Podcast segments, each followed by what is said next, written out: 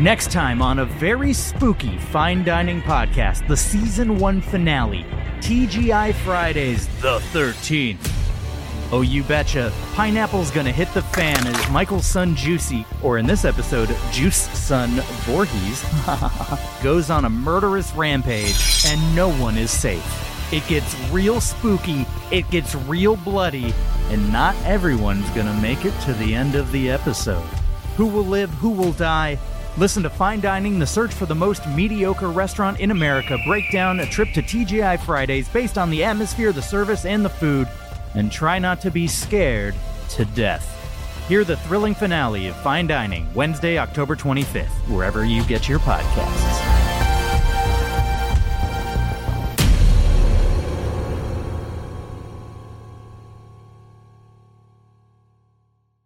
Hello, this is producer Martin, and I would like to take this opportunity to apologise, specifically to Jacob Rees-Mogg.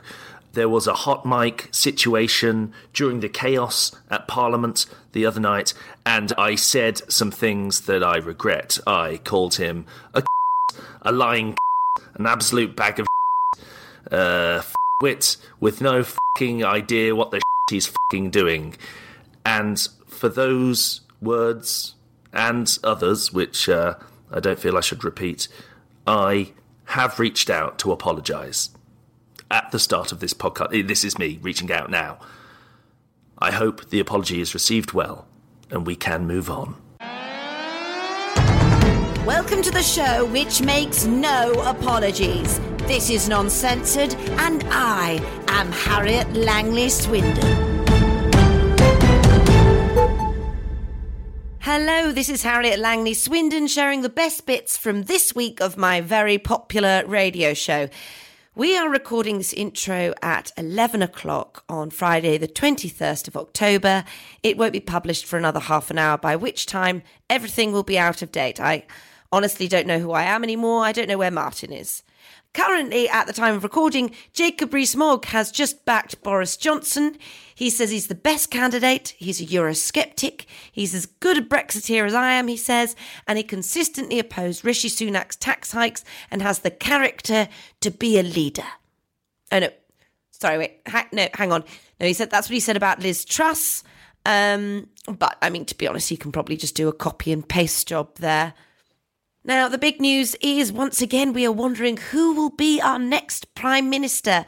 The Conservative members voted, of course, for Liz Truss. That didn't work. So now the MPs are giving it a shot. Now, this is, dear listeners, this is democracy. If you don't like it, you just keep voting until you get the result you want. That's something I wish the Ramonas would understand. Now, we have a lot to get through. I mean, what a week. We have some money-saving tips on the show. We have an interview with the comedian Mark Steel, an interview with the Prime Minister. But to give you our most up-to-date segment, we spoke to our senior political correspondent, Eshaan Akbar, in the lobby on Thursday. Let's take a listen. So we are joined by our new senior political correspondent, but you'll all know him, Eshaan Akbar. Hello. Hello, Harriet. Can I just say thank you so much for this opportunity. How have you been finding it? I know Martin sorted you out with a lobby pass. Absolutely. Really organised. Yeah. You know, we don't do things half-assed in this show. We have a little bit of sway. We have a little bit of weight every now and then. We can sort these things out. Yeah, thank you. Thank you for bringing my weight into this. Thank you for sorting out the pass. I managed to make my way into Portcullis House, which, as you know, is just right by the actual Houses of Parliament. And it seems like you didn't quite get the full clearance I needed because I've just been in the lobby for the last 6 hours and... Although I told them it was a lobby pass, they've seemingly just got me to work here on security. Oh, okay. So it is a lobby. So they, I wasn't mistaken in getting you a lobby pass. It was just the wrong. Lobby, I mean, yes. To be fair on Martin, that's quite an understandable mistake. Lobby pass. you did get a pass to the lobby, just not the, you know, just the lobby. Nevertheless, you know, I'm a professional, Harriet, as you well know. I've earned my position fairly, and I've done my bit and really taken stock of the events of the last few days, hours, minutes, seconds. Everything keeps changing. But I have to say, when you do work on security, you really get a peek behind the curtain as to what's happening here in the little corridors of government, or the lobby of government. Do tell us, what sort of things? There have been a lot of murmurings as to who the potential successor for the late Liz. Yes, obviously, friend of the show. It'll be a shame to see her go. But we've got to move on as a country, and there are some exciting options ahead.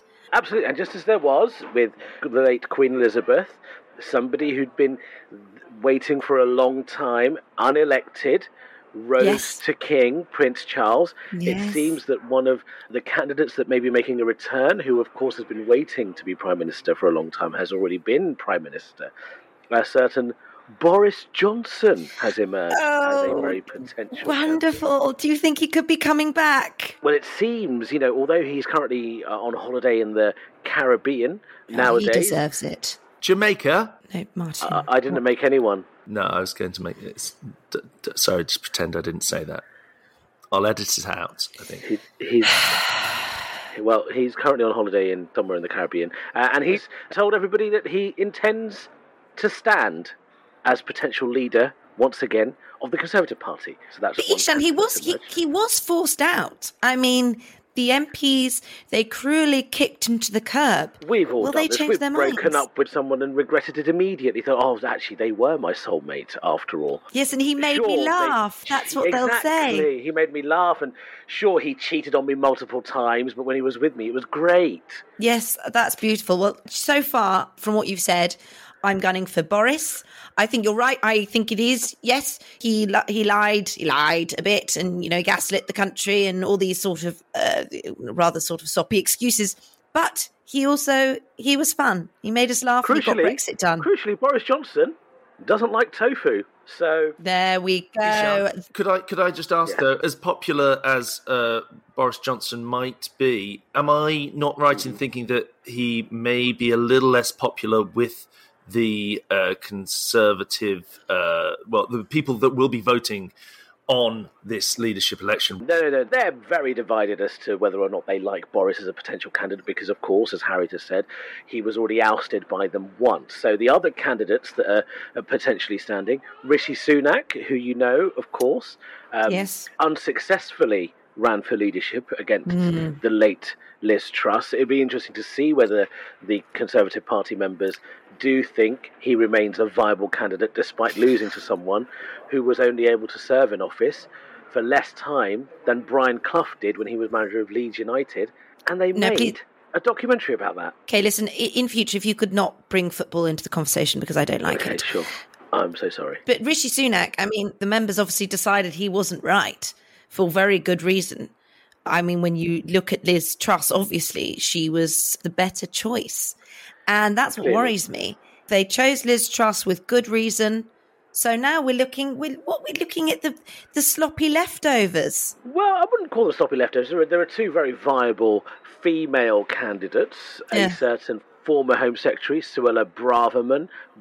Oh, best lawyer in the world, yes. Yes, there are rumours that she may well be interested, and I heard this as Jeremy Hunt was leaving Portcullis House, and he made it very clear he wasn't going to stand, and it seems in the conversation that Suella may emerge as a potential candidate, as well as PM for PM, old Penny Mordaunt. PM for PM, yes, I suppose that's nice, but she's a bit, you know, she's a bit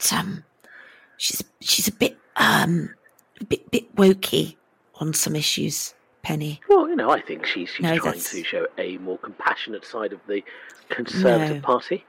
And, she may be a more compassionate candidate. No, and also, I just hear one of the IT guys, he was actually complaining that he had to reactivate the Penny Mordaunt for PM website. Just for people that didn't watch or pay very close attention to the leadership race last time, will they have to go back and watch the first round of videos to understand the second round of videos? Are we in a sequel situation will people be able to wear the merchandise they bought from the original run during this second race? My understanding is that if people are to be able to make an informed decision, it is advisable that you watch the first release so as to understand what the second release is about, yes. But may I just take a moment to talk about some of the other more left-field candidates of the bookmakers? Yes, please do. Some of the people. A certain Michael Fabricant, they say that he is a good middle ground between Boris, with the hair. Yes. Yeah, similar hair, sure. And Rishi, with the stature. Right. And Pretty, with the thoughts. Or lack thereof, I suppose. Someone was asked if you could build your perfect Conservative Party leader, and you had to go for policy, looks, height, and dress sense. Yes. It would look like Michael Fabricant. It's quite a fun game, really, isn't it? So you think he's actually the ideal Tory Prime Minister and he's what the country needs? Well, absolutely. I think there's a familiarity. Also, he's very good on social media. He's been on TV shows, a dating show. He's not afraid to put himself out there. It's less Fabricant, more like Fabrican. And I think that's the slogan right there. I think that's going to be the slogan right there. Could we just rattle through a few other potential options? Well, harking back to the past, a certain Jacob Rees-Mogg may well emerge. And the thing we know about Jacob Rees-Mogg is he's not afraid to put people in their place. He got those MPs into the chamber. He manhandled them. Yeah. He said, no, maybe we need a bit of that in office. I have to say, a bit of tough bullying. Love with a Mogg PM and Therese Coffey Chancellor duo, I think could be something. I'm with you here, Eshaan. And I think what could we all need a mug of coffee. We do. Sorry, that's just brilliant. Don't know how. That is just brilliant. Is that a joke? So you're so funny. You're such a funny man. There's definitely very good jokes happening. We've got to talk about Ben Wallace, of course. And what do you think the chances of him stepping in? Is there anything that you've heard? Anything that you might have picked up? Is there a reason? The thing I've picked up in the lobby is that Ben Wallace is very much seen as the sexy candidate. He's a very sexy man. Yes. And I think some people are thinking, well, perhaps what we need to do is go for a bit of eye candy. Well, but then, Eshaan, why didn't he run the first time? I mean, we all wanted Ben to. When you're sexy, you don't lay your cards on the table immediately. You just stay back, make yourself more desired. You stay in the corner in the club, and everybody sees you, and like, oh, who's that? Oh, it's Ben Wallace. He's in defence. He's a sexy potential candidate. And slowly, as the club lights slowly make their way round, suddenly Ben emerges. Ah. Wow. So you think that that's the only reason Ben hasn't run? Because obviously there's no other reason why he would run. It is that he is too sexy. Yeah, absolutely. There is no other reason. Well, look, all we know for sure is that anyone commenting on this, even a day ahead, is going to look very, very silly. But the future is bright, and luckily it's still Conservative. Thank you so much, Eshaan, for joining us for this segment. Well, it's been a shocking week. I mean, Thursday's events were a real shock, weren't they, Martin? Oh, absolutely. I don't think anyone saw that coming. No one saw it coming. Although, in hindsight, looking back to the interview that we had with the PM on Wednesday, there were some indications that we could have picked up on. I don't like hindsight. I'm not Labour, but let's take a listen. We're joined now on the line by our Prime Minister. Prime Minister, hello. Hello, Harriet. How are you? Oh, right. Sorry, Jeremy Hunt, I can see you're here. We were actually expecting to get the Prime Minister on the show today. It may have been passed to me because that's sort of my nickname around government. Right. I see. Okay. No, that's fine. We are nothing if not adaptable on this show. So if you don't mind, I'll just continue with the questions I have and we'll see how we go. Yes, very good. And just if anyone is wondering, the Prime Minister is safe and well. Brilliant. I'm sure our listeners will be relieved to hear that. So Chancellor,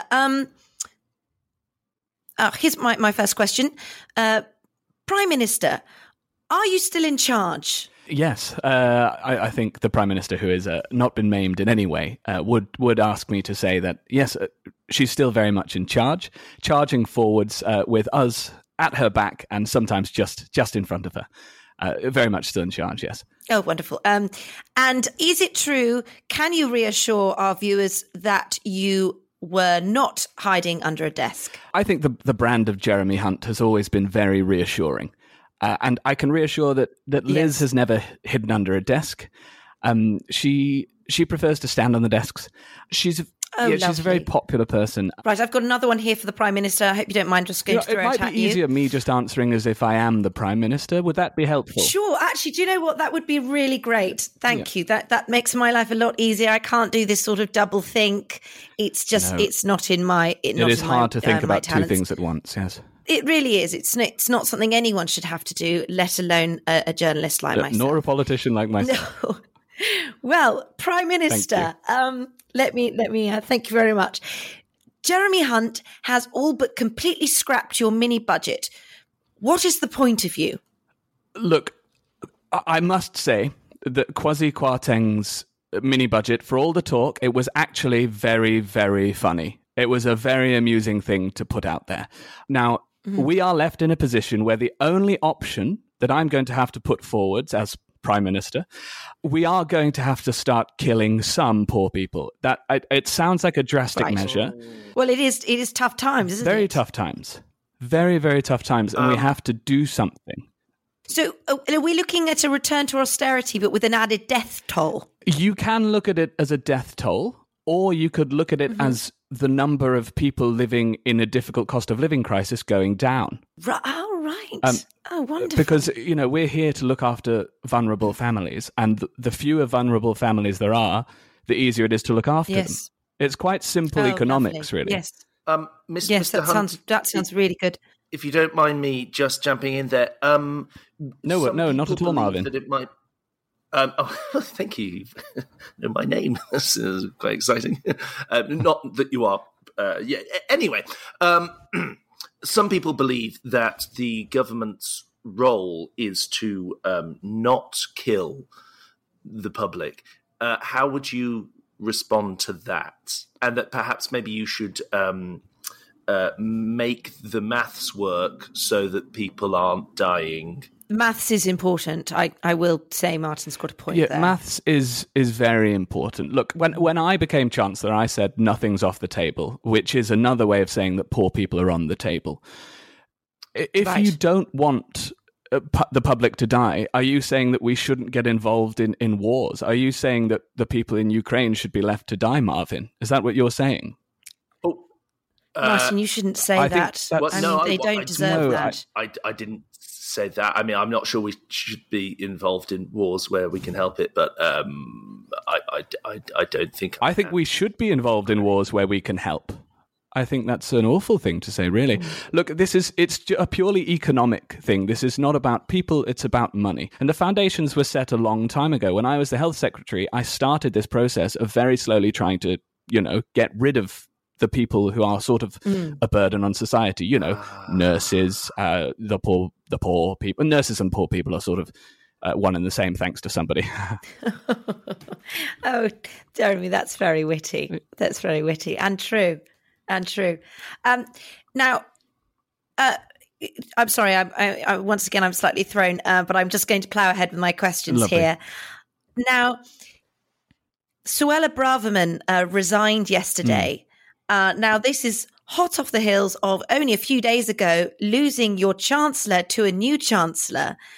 What is happening? I mean, she says she resigned because of sending an email from a personal email account, but there is talk that actually you came to blows with each other and there was a big argument and she left because she doesn't think you're very good. Right. I, Jeremy Hunt, am very good. For Liz. I see that is confusing. Yes. Sorry, it is. I understand. Okay, none of us are improvisers, and I'm sorry. It's confusing what we're doing. Yes, and I would also say that Braverman has gone to the the big Rwanda in the sky. She's over, and that's her choice. It was her choice to leave. And I think there's a lot of talk of Tory rebels at the moment, and I would encourage people not to think of them as those sort of disgusting rebels from Star Wars, because the Tory rebels, we're more like the Empire. I think that's the way of looking at it. They're more like the Empire, not we. Yes, the rebels. Obviously, of course. Yeah, the rebel. You're not. I'm here to stay, at least till Halloween. I would say the Prime Minister, she can get out of the basement at any time. That is clear. Okay, she's fine. She's Jeremy, healthy and happy. Yes, Marvin. Yes. If you don't mind me jumping in, just to clarify, in this situation, if you are the Empire and not the rebels, could you just give us a little bit of clarity on who the Ewoks are? It is important that we have a clear picture of when it comes to analogies. Clear. So the Ewoks are sort of, I would say they are most probably, they're dirty, quite small, not very well respected. I think they're probably the Just Stop Oil activists is who the Ewoks probably are. Yes. Yeah, I thought that might be the case, yeah. Who are usually quite hairy as well. Incredibly hairy. They don't really make a difference, and whenever they speak, I just hear high-pitched wailing. And of course, it's the anti-growth coalition, of course, are the ones causing the problems. And I don't think I'd be going too far to say they are Jar Jar Binks in this situation. Nobody asked for them. They're causing trouble. There's definitely a bit of a dark element to them. Mm. And they're Martin, probably a little bit offensive. Martin, I know we like to flesh out our analogies on this programme, but sometimes I think you really do take it too far. What was the problem with Jar Jar Binks? He was one of my favourite characters. That explains a lot, actually. Yeah, I can see where your ideas came from. I'll ask Nadine Doris about it. We're still in touch. Anything I don't understand culturally, I still go to her. Now, let's not have anyone saying that Non-Censored doesn't take the cost of living crisis seriously, because this week we had some wonderful money-saving tips from Avarisha Money Cash from the Daily Telegraph, didn't we, Martin? We absolutely did. She came on and gave some pretty wild suggestions. Hopefully some of them will be useful to our listeners. And I believe, if I'm not mistaken, she also threatened the life of my dog. Which is always interesting to hear different opinions on the radio, of course. But even when they don't always make... Indeed. Avarisha, welcome to the show. Thank you so much for coming on. Hello. Honestly, Harriet, an absolute honour. I listen every day. Oh, wonderful. I mean, I love that. We love to get fans of the show on. What you can bring to the table is some really quite useful tips that I think a lot of people just won't have thought of when it comes to this cost of living crisis. Thank you, Harriet. The thing about this cost of living crisis is we need to band together and we need to share knowledge, actually, because a lot of the time we're trying to do this alone, when actually this is a time we can really bring back that sort of war spirit where everybody shared a ladder, maybe we can share a blanket or two together, because let's think about that. How many blankets, Harriet, do you have in your cupboards? Oh, so many, Avarisha. I mean, they fall on me every time I open the cupboard. Well, exactly. So you're opening your cupboard, you're seeing your sort of 100% wool or Afghan Cashmere. Hound, whatever it is your blankets are made of. And maybe you've got 4 or 5, maybe you've got 6 or 7. I don't know how many spare rooms you have, but you're not using them every day. So why not go out into the street and just ask people, do you need a blanket? I don't want to really give away my blankets, Avarisha. I mean, I want to kind of, look after the people in my house. That's absolutely up to you, Harriet. And that's the thing to remember about all of these tips, because when people come back saying these tips are not relevant to me, I say, fine, that's not a tip for you. Okay, so that's not one for you. You're not going to share your blankets. Right. You're going to keep your blankets for yourself. I don't want to give up my blankets. No. Notes to everyone listening, do not knock on Harriet's door asking for a blanket. Sorry, I can't. They're there for me and my family. And that's it. We do need to think of ourselves first. It's very much like they say on the planes. Don't let your child breathe until you can. Oh, well, beautiful. Absolutely beautiful. I mean, yes. I've got to say, sometimes it's not even family members that get those blankets, is it, Harriet? I mean, I was quite chilly. I remember last Christmas I came round and you sent me outside to fix the drain, and I caught quite a bad cold. And I said, "Oh no, please, could I have a blanket?" And you said they weren't for me. So the idea Martin, that charity starts at home. They weren't for you. You didn't need them anyway. You had one of your dogs on you.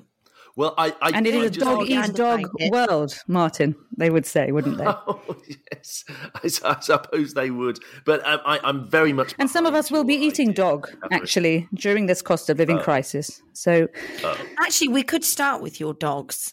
I think if we cook some of your dogs and give them to people in the street. I'd be all right with that. I don't think that. I already give a lot to charity. I feel very, compelled whenever I walk past someone in need. Sometimes on the way to work, I end up giving out my lunch. And that's a nightmare Which is funny, isn't it, Martin, that you feel compelled to give out your lunch whilst you're walking your dog, I imagine.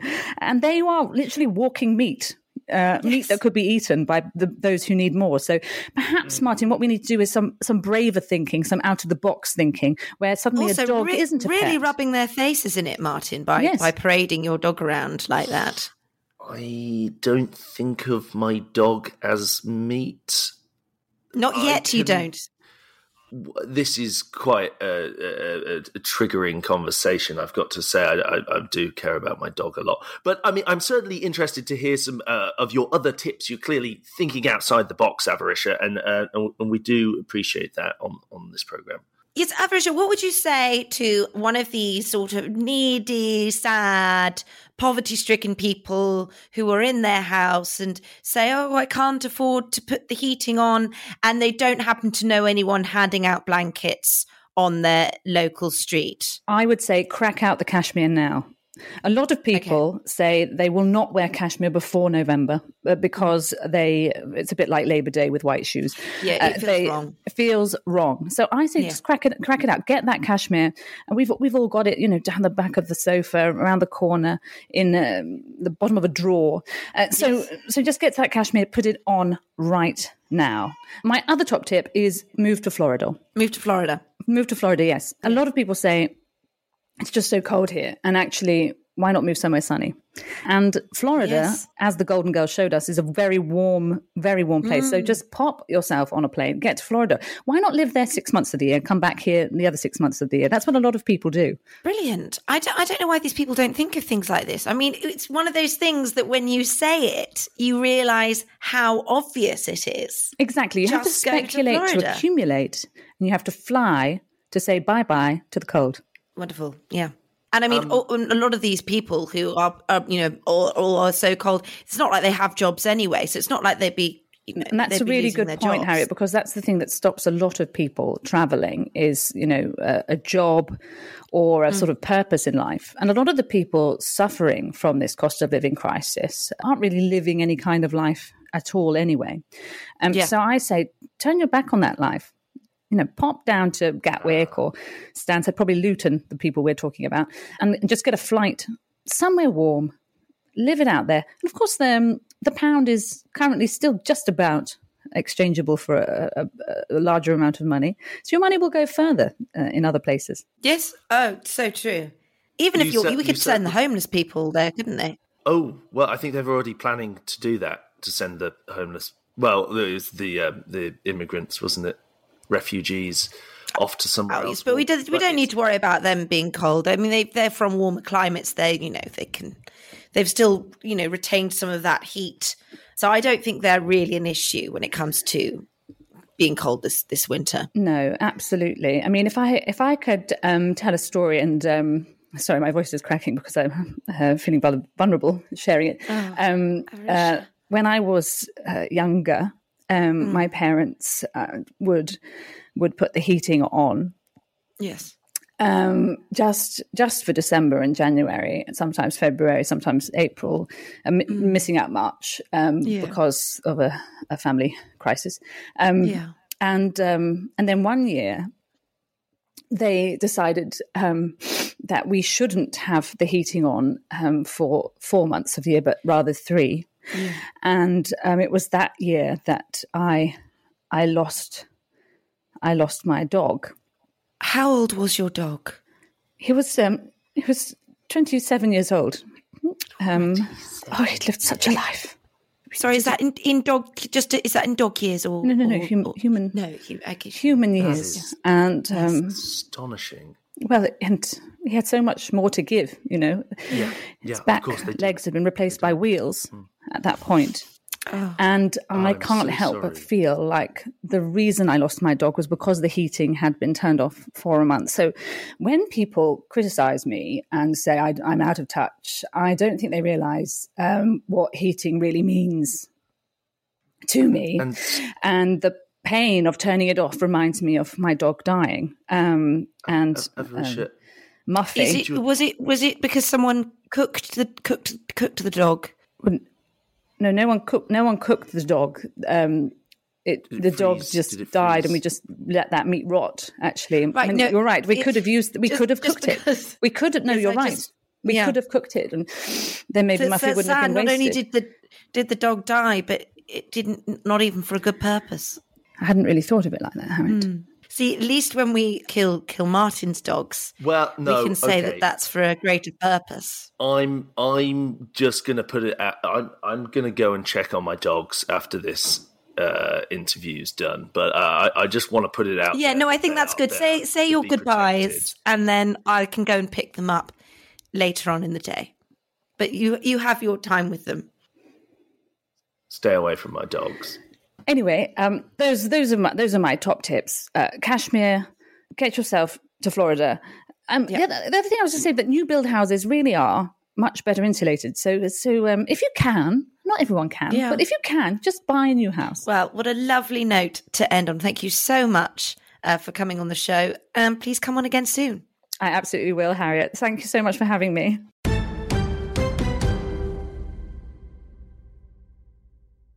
So we had comedian Mark Steel on the show. Very illuminating chat. We talked a bit too much about Newport and what you could get there for £3.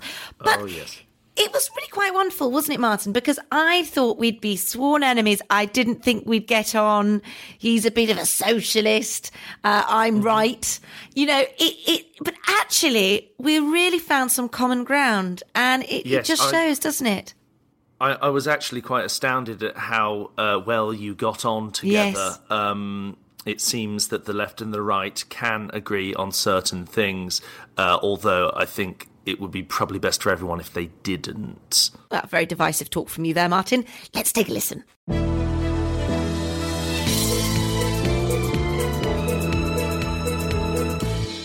Mark, it's very exciting to have you on. Now, obviously, you've had a radio series in town, which has been all over the UK. And I guess what I want to start with by asking is, what was your favourite former Labour constituency to visit? Blythe, easily. That's an easy one, Harriet. It was Blythe. Absolutely brilliant place. So there's a comic called Kai Humphreys, who's from Blythe, and he told me, I went to meet him when I first wanted to sort of do stuff about Blythe. Blythe, for people who don't know, it's about 12, 15 miles north of Newcastle, and it's the place, it was sort of the former Labour constituency to go Conservative, because it used to be full of shipyards and pits and all the Laboury things there were, and then went Conservative. And Kai told me that he was once stood in the high street, just outside one of the closed-down shops or Poundland or something, and a bloke come up to him and went, "Here, mate, do you want to be a rat?" He said, it's a top-quality rat, mind. Oh, and he went, it's got a cage and everything, like. And I thought that was a brilliant starting place for sort of Blythe, really. And that went Conservative, a place where people sell rats. Well, isn't that wonderful, though? Isn't that wonderful? Because you're right, selling rats is a very kind of, I think, lefty enterprise. No, I think it's very entrepreneurial. I think it's very small business. I've got a small business league, and as a small businessman selling rats league at East Street, I think that the Conservatives are looking after me league, and they drop corporation taxes, because if this rat selling business league grows, and I'm able to sell like £40 million worth of rats in the morning, I'll be happy that they've dropped the corporation tax, not like the socialists will take all my rat money off me. That's the thing. I mean, the Conservative Party, we do look after small businesses, regardless of what you're selling. And I think, yes, some of us might turn our noses up at selling rats, wouldn't we? But I think we can also agree that it's still a business, and it still needs help. It needs help to grow. Though I'd like it not to grow, to be honest with you. I don't know how many rats I well, want. I do that as well. Are you the party of small business? In a similar vein, I was in Newport for the last series, which I very much enjoyed, and that's almost very, very sort of in a different area, and that's not a formal Labour. That's very still very strong. Labour. It's just Newport. It's lovely, and there's an area of Newport called Pill, which is the poorest bit of Newport. So that's.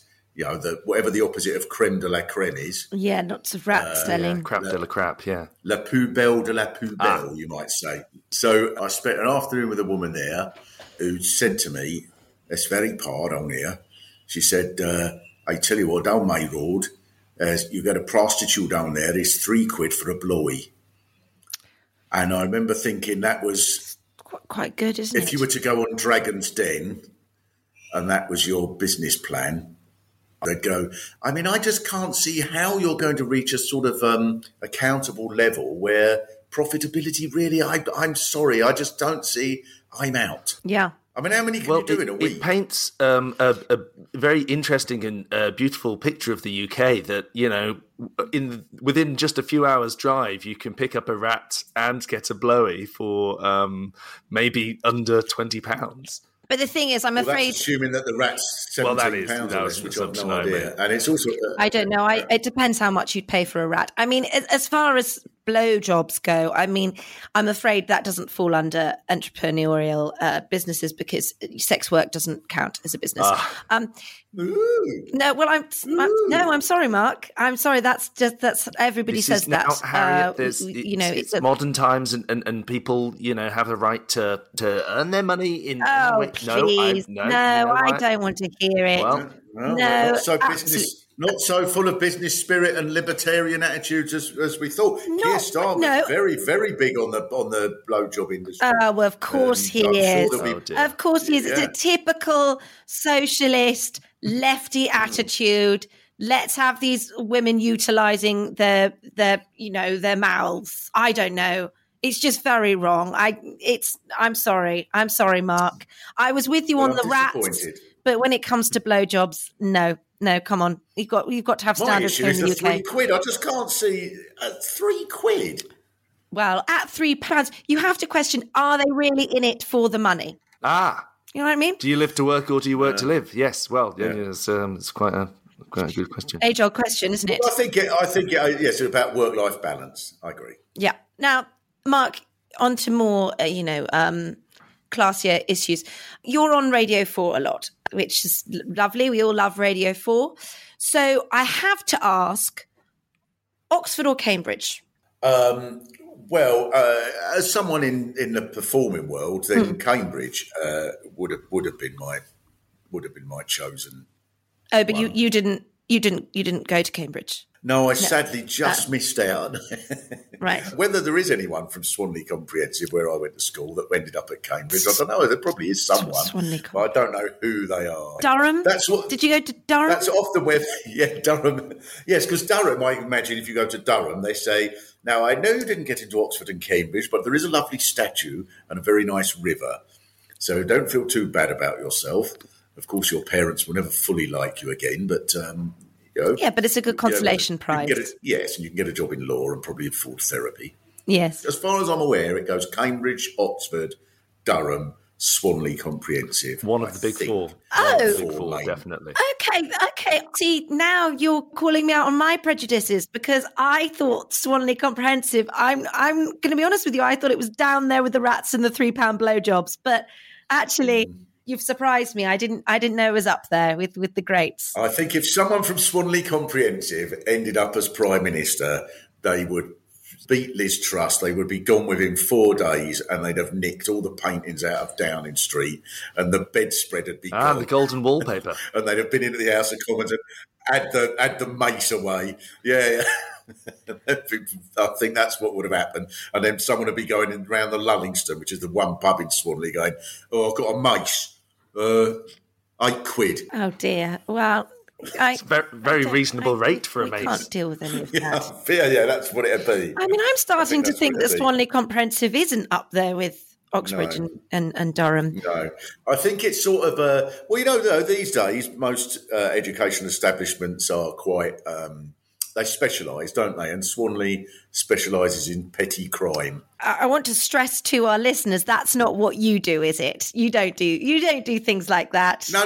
I got out of Swanley. No, I got out of Swanley when I was 18. Oh, there's some lovely people there.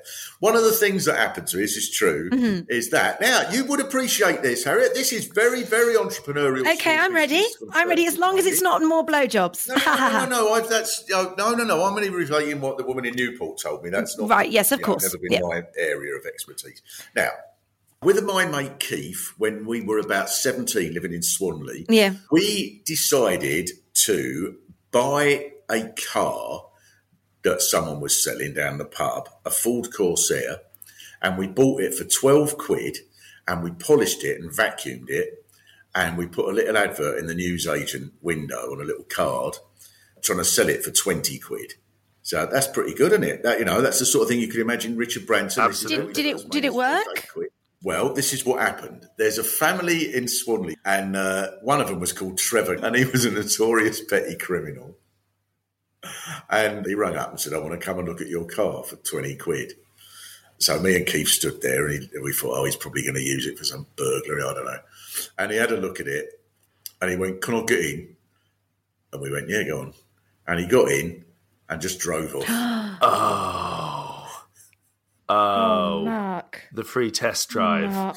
He just got in, all right, and he went and gone. And me and Keith were sort of stood. I remember he actually got to the bottom of the road and turned the corner before one of us went, he's not coming back, is he? A harsh lesson to learn as a young entrepreneur.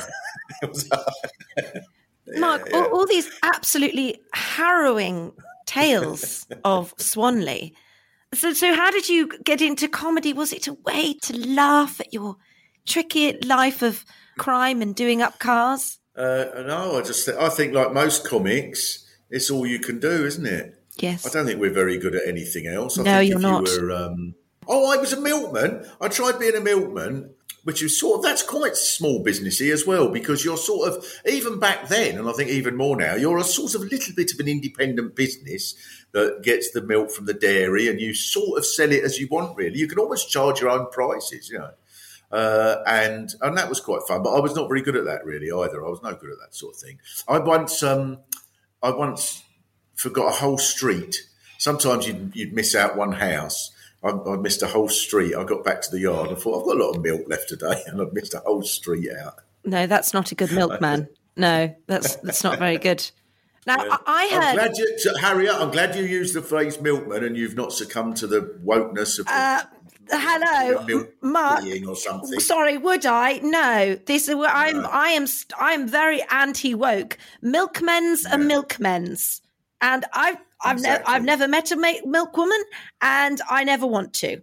Quite frankly, what if there was a milkman but he identified as a milkman? Oh, sorry, no, sorry, no. No, you don't get to identify yourself as anything. I get to identify you. All right? Okay. That's how it works. Yeah. So if you decide I was actually a postman while I was a milkman, I'd just have to put up with it. Well, I mean, if you want to put it like that, then yes. Yes. Okay. Yeah, that's how it works.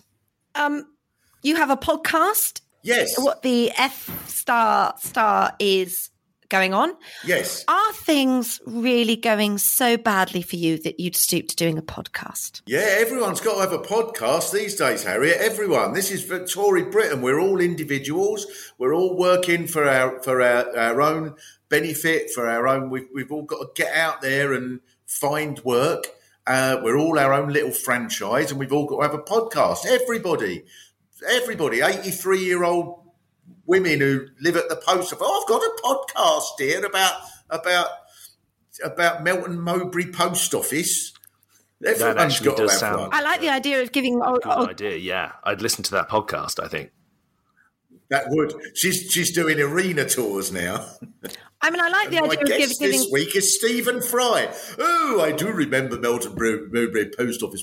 Wonderful, wonderful. Oh, such delight as you handed over the stamps. Yeah, she's doing a read. She's doing the O2. I mean, it might be a way to keep the old people occupied, wouldn't it? Give them a podcast, and then they don't have to think about how they're cold or not eating or any of those kind of things. Exactly. Instead of sitting around complaining and moaning about, oh, I want the state, I want British Gas to provide me with energy just because I pay for them. Instead of that, I've gone out on my own and done a podcast. Yes. And kept warm like that. I mean, brilliant. It's sort of, you know, it's our stiff upper lip happening. Yeah. But instead of being, you know, sort of not like repressing and not saying, you can say it as long as it's in a podcast. Exactly. It's like my father used to say to me, you know, when I was upset about something, he'd say, repress, repress, repress. Never speak of this. Don't tell anyone unless you're doing a podcast. Well, he would have said that if there was a podcast, yes. You know, but it didn't exist then.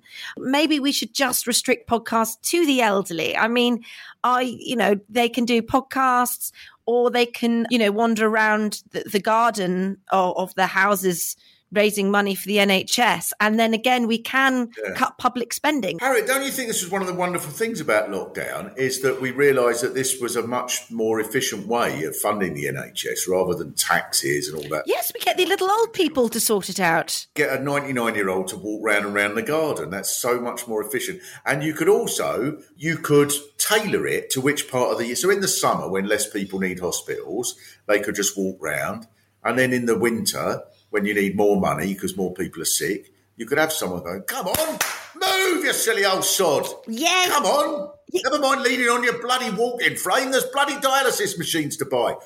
Move. Yes, wonderful. Really gets them moving, and it's sort of a tag team thing, isn't it? Like one of them dies, another one steps up to the plate. Yeah. It's just a little sort of rolling team, fun for all the family. Well, no, fun for the old contingent of the family. The younger ones can get involved. They can be like, you know, get moving, Grandad. I've got a charity to set up. You know, it really can get everyone involved. All of these sort of little think tank ideas of yours, they won't become law, but I think the current government is probably quite likely to try and make them law. Oh, do you think so? There's a U-turn and they give up on it. Yeah, I think so. See, I think they probably listen to this podcast and whatever you say, they just go, let's do that. Oh, wonderful. Try it. Say, yeah. Well, try it. Mark, I was thinking of setting up a think tank. We should replace the police with bears. There we are. Say that. How much cheaper it would be. Oh, replace the police with grizzly bears. Yes. Oh, I love can see it. Some potential. No, this is just wonderful. That, but no, I can understand why that would be a popular idea as well. Sort of old-fashioned law and order, and also the long arm of the law. Bears do have long arms, so technically they could probably do a pretty good job. The short claw of the law. Well, Mark, I mean, I didn't think I'd ever say this, but just from some of the ideas you're coming up with here. So I actually have a little project on the side, and it's setting up a think tank for the government. Because you don't actually, I mean, I've looked into it, and you don't really actually have to be an expert. You can just have opinions. And would you like to come on board? I never thought I'd say this to a socialist, but I just think actually you've got some really good ideas. And also, you know, obviously it's not what it's about with think tanks. And you're as a think tank, you want to think for the government. You can really influence big decisions with a good think tank, Mark. I mean, look at what about the unemployed being used as fireworks? So if there's a firework display, they could be like nailed to a tree and spun round as a Catherine wheel. Yes. I mean, wonderful. I can't. Or we could put some. But it does sound exciting. Or Mark. No, it does sound exciting. And also, Mark, I mean, one of the criticisms labelled the Rwanda project of sending refugees to Rwanda is the money. It's, it costs us so much. But if we put those, refugees in as a firework, they probably end up in Rwanda after they've sort of had a bit of fun in the sky for everybody else. Yeah. Oh, yeah, if you could get a really good one, yes, you could fire it to Rwanda. You could fire it to Rwanda. What should we call our think tank? We should give it a name. If we're really going to get this going, let's give it a name. Producer Martin, you're usually good at names. Yes. It depends what your sort of brand wants to be. I mean, do you? Well, we're just helping and improving the world, the country. If Harriet the Chariot. Okay, Harriet like sort chariot. Of chariots of fire, maybe. Okay. Type, yes. Or if you want to put yourself as a little bit closer to Parliament, you could be the House of Edgelords. Because you've got very edgy. Oh, actually, no, I do like that, the House of Edgelords. Though it sounds a bit, do you know what, Martin? I don't know about that because it sounds, makes me feel a bit like a sort of one of these, these angry sort of 32-year-old men who, yes, make some good points, but they swear a lot, don't they? And that's not what I do. Oh, right. Then they go on Question Time and then end up trending for 27 consecutive weeks. Yes. Because they've said we should get India back or something. It's certainly a strong brand. No, not one that I would buy, but it's out there if you want it. So we've gone off slightly off topic. So I guess just going back to your podcast, can you tell us, and obviously I've listened to it. I wouldn't be doing my research as a journalist if I didn't. But can you tell us what you do on your podcast? Well, there's a number of people who contribute to it. Yes. So I sort of talk about what on earth is going on. We try to work out what is going on, and then we have guests. We've had all sorts of very prominent guests on there. We've had Louis Theroux on there, and Victoria Corrin, and Jenny Eclair, and Rosie Holt. I don't know if you've heard of her. We've had all these people on, and then they sort of help me find out what is going on with the current craziness, because I think this is the question most people are asking. And then we get various other contributors. George Galloway comes on every week. And what a wonderful man! I don't usually like the very left, but I think he's really he's really shown his true colours, hasn't he? Like he's not afraid to compromise. He's not afraid to compromise and make unions with people that usually you'd think someone on the left wouldn't touch with a barge pole, but no, he rubs shoulders with them very, very well. This has been lovely, Harriet. I've been enjoying this so much. I think we should carry this on every week. Oh, there's so many things that we can put forward. And at last, in the old days of miserable bureaucracy and sort of old men running the government, you come up with a genuinely radical idea and nobody will listen. But I think some of the things we've come up with, I can see them just going, "Yeah, we'll do that." Yes. I just, what I've learned from this whole experience talking to you, Mark, is don't judge a book by its cover. I was expecting, a socialist man with an accent that he'd perfected over time, and actually, you've really won me over. Welcome to the think tank. Yeah, well, thank you. Welcome to the show. This is. Because it's radical. It's radical thinking. Yes. See? Left, right, don't make any difference. Yes, you're right. Yeah. And you and George Galloway are welcome anytime. Thank you very much. I'm trying to think of some more now. I think we've oh, what about replacing ambulances with milk floats? Getting milkmen to actually double up as ambulance drivers. Think how much that'd save.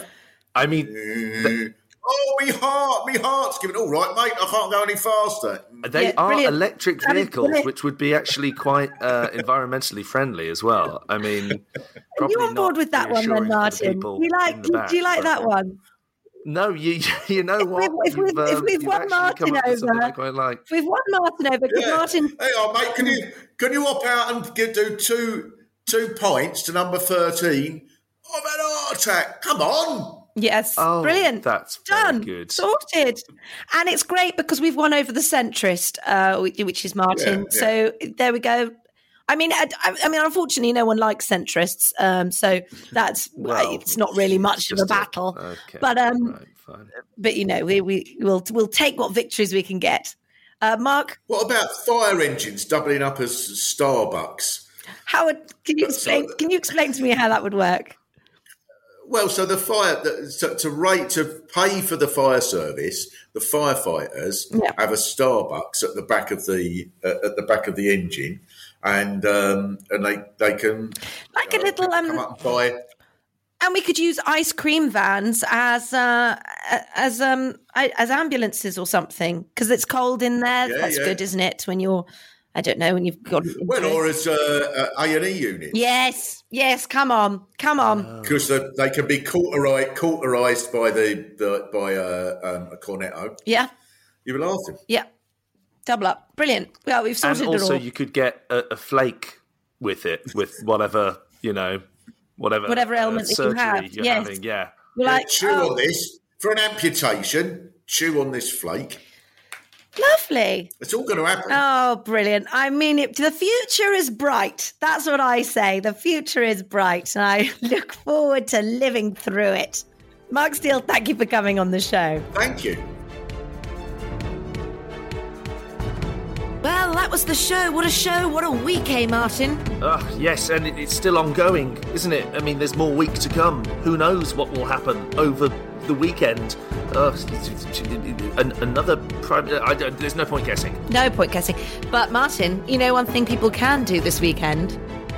Yes, they do, actually. They can go for a stroll. No, Martin. No, they can write a review and subscribe to our podcast. Yes, 5 stars, please. That's nice little note. That we're interested in. And leave a nice little note saying, "Oh, I enjoy producer Martin's input. I'm glad that he's there, and maybe he should be paid more because there is." Martin, I don't know why you kind of strain the realms of believability when you talk about what they should write, and I think it confuses them. So I think we just put write a nice review. Harriet is great. 5 stars. With thanks to Rosie Holt, Brendan Murphy, Eshaan Akbar, William Sebag Montefiore, Pippa Evans, Ed Morrish, and special guest Mark Steel. We'll be back next week for some more Non-Censored.